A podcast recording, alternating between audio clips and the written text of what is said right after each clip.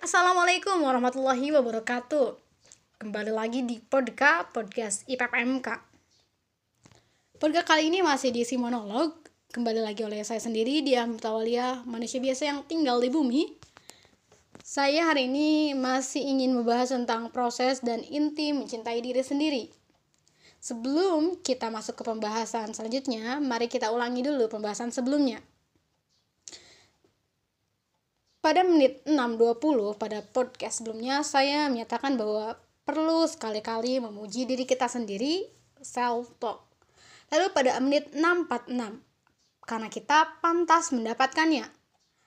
Pada menit ketujuh, terkadang kita tidak perlu hanya fokus kepada hal negatif yang ada di diri kita, seperti spons yang menyerap busa-busa negatif, jadi cukuplah hal yang positif.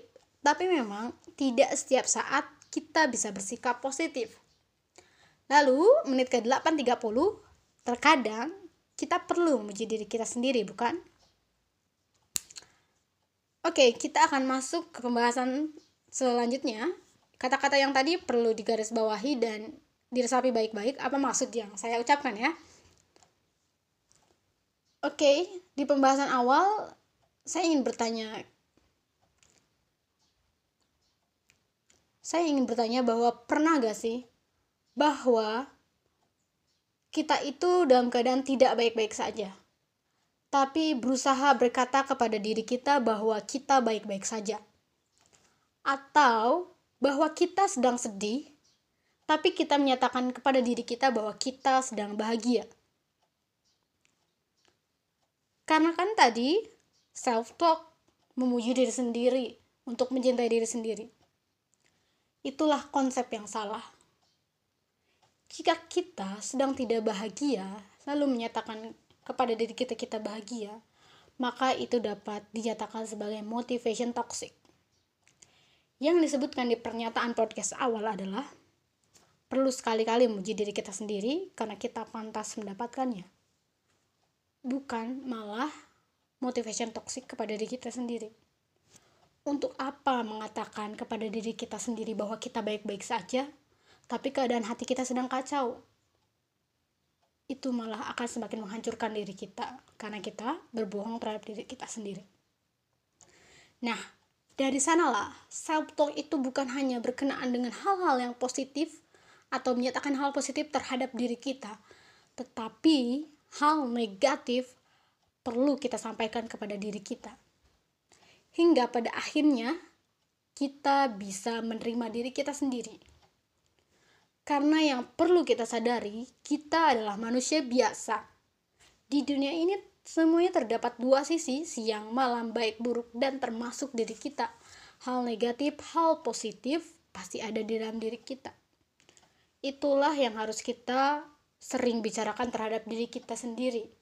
Kita menyadari kelebihan, kita menyadari kekurangan, sehingga kita dapat ke tahap berdamai dengan diri sendiri. Untuk apa? Selanjutnya ini akan menciptakan energi perubahan. Karena seperti yang disampaikan di podcast awal, bahwa perubahan pada diri manusia itu ada yang berbentuk sementara, yaitu emotion, perasaan yang cepat berubah, dan ada yang berbentuk jangka panjang, yaitu mindset mindset inilah ketika kita sudah berdamai dengan diri kita sendiri, maka ini bisa dijadikan sebagai energi perubahan. Energi perubahan yang seperti apa?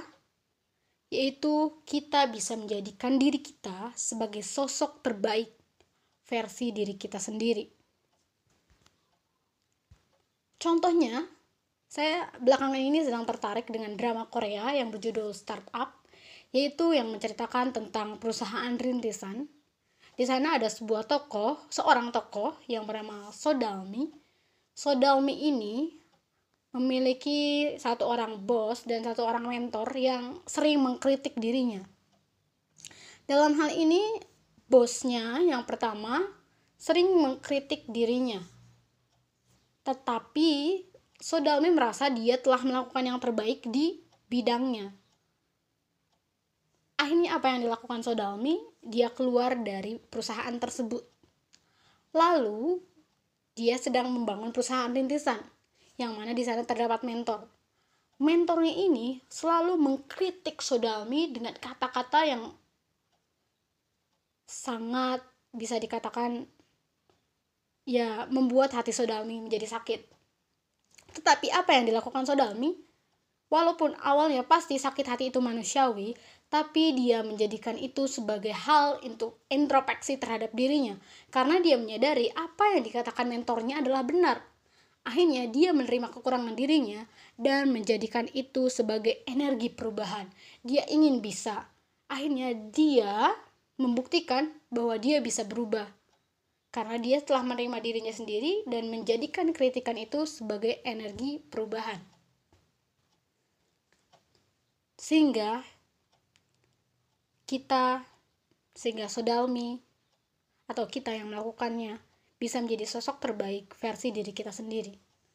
Karena bukan hanya sudah berdamai dengan diri sendiri, bukan hanya sudah menerima diri sendiri, tapi kita bisa menjadikannya sebagai energi perubahan. Selain mindset, hal yang terpenting ketika kita melakukan inti dan perubahan mencintai diri sendiri yaitu keyakinan. Keyakinan bahwa kita bisa mencintai diri sendiri. Keyakinan bahwa kita bisa menjadi versi terbaik diri kita sendiri. Kenapa harus memiliki keyakinan? Karena dengan keyakinan, sesuatu yang menurut orang lain tidak mungkin, itu bisa jadi mungkin bagi diri kita. Seperti kita meyakini keadaan Tuhan.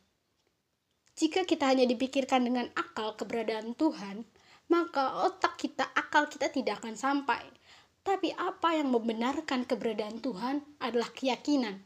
Kita yakin bahwa Tuhan itu ada. Keyakinan bahwa kita yakin keberadaan Tuhan itu ada yang mengatur alam semesta ini.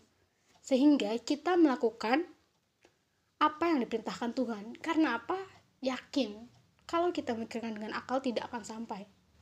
Maka selain mindset, kita harus punya keyakinan itu sendiri. Dan juga jangan terlalu memaksakan diri kita sendiri.